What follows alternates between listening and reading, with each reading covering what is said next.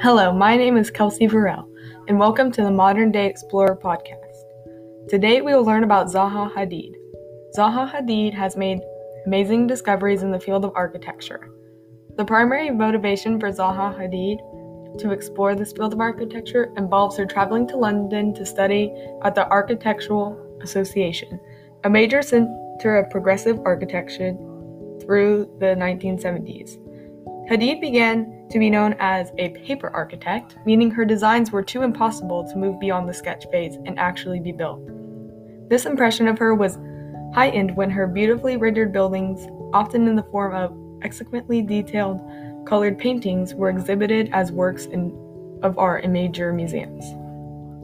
The discoveries she has made include creating beautiful and eye captivating buildings, but also intensive, original, and civic public spaces going against the belief that her buildings were too elaborate to be built.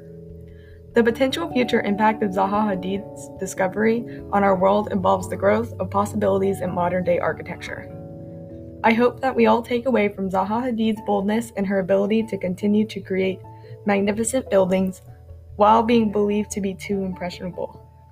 She was able to earn title Dame of the Order of the British Empire by Queen Elizabeth II and later receive a royal gold medal.